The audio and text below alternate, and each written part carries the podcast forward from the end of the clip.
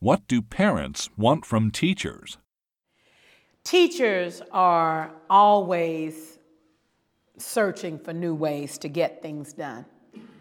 We're searching for ways to involve parents, we're searching for ways to motivate children. We are searching for answers that we need to make ourselves better. But rarely do we extend ourselves to ask what another group needs. We're so involved with our own needs and wants that we rarely take into consideration that maybe another group needs something from us. So, for a minute, I want to talk about what parents want and expect from teachers. Nobody ever asked them. That's what a parent told me one night. She said, Nobody ever asks what I want. And I said, Well, what do you want? And she said, Here's what I'd like to see on my, my Christmas list of teacher wonderland. I said, Tell me about it. She said, I want to know that they love my child. I want to see it demonstrated. Not that they love the class, but that they love my child with all his bumps and all his faults and all of the things that he might get into in the run of a day. When I talk to the teacher, I want to hear in her voice or feel in her spirit when I'm in her presence that she doesn't think my child is a thorn in her side. I want to know that she genuinely cares that my child succeeds or that she's upset that he is failing. I want her to feel like I feel about him on days when we're not having a good day and I love him anyway. Is that asking too much? I want the teacher to be available to talk to me when it's convenient for me. Sometimes I can't talk on my job for 20 or 30 minutes on a phone conference because I'll lose my job. So, is it asking too much that I receive an after work number so that I may call him or her back? I want that from a teacher. I want access, not overbearing access, not access that says I'm interfering on your personal time. But I want to know that a teacher feels like my child means enough that I can call you sometimes when it just may not work for you, but it works for me. I want to be contacted before there is a crisis.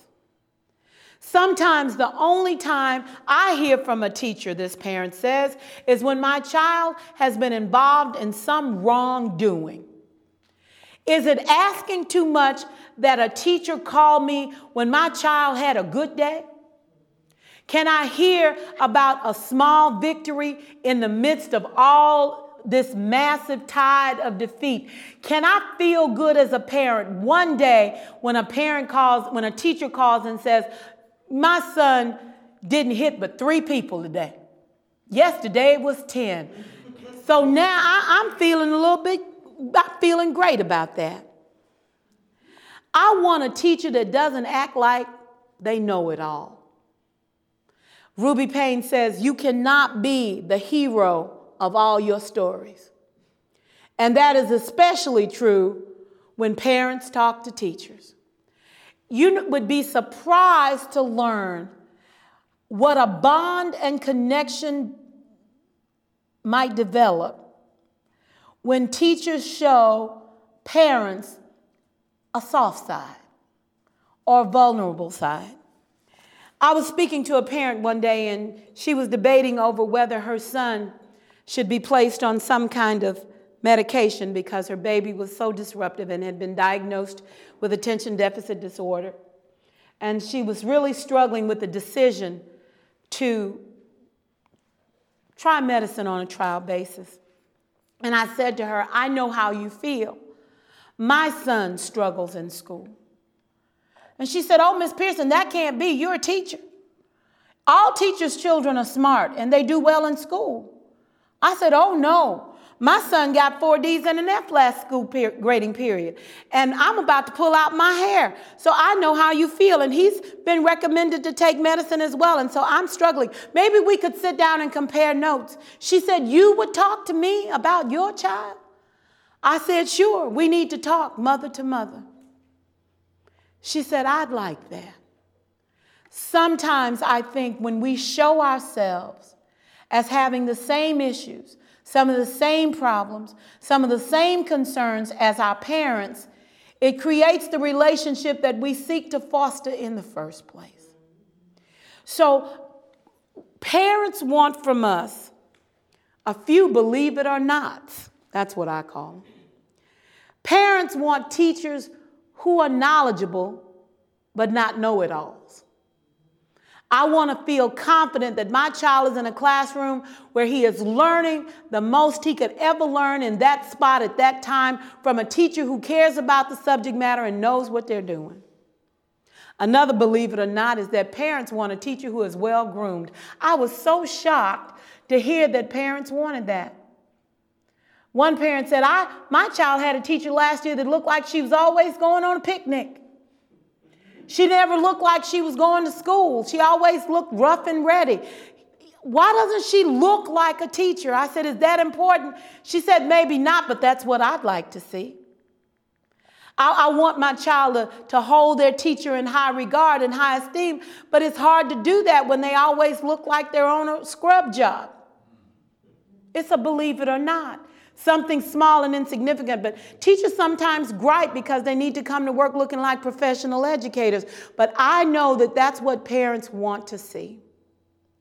They want a teacher that shows up. A parent said to me, Do you know Mr. So and so's absent every Monday and Friday? I said, How do you know that? She said, Everybody knows it, which is another area to be discussed. Parents talk about teachers the same way teachers discuss parents. They may not ever set foot in the school, but they have a, a network that allows them to know everything that's going on. They know which are the good teachers and which teachers are poor, which teachers are caring, which teachers are not so caring. And, and there's an underground network that works when you have no idea that you are being talked about. So Teachers want and have requests of parents, but we should never ever forget that parents are watching us and they have requests of us as well. So ask yourself Am I the teacher that a parent would select?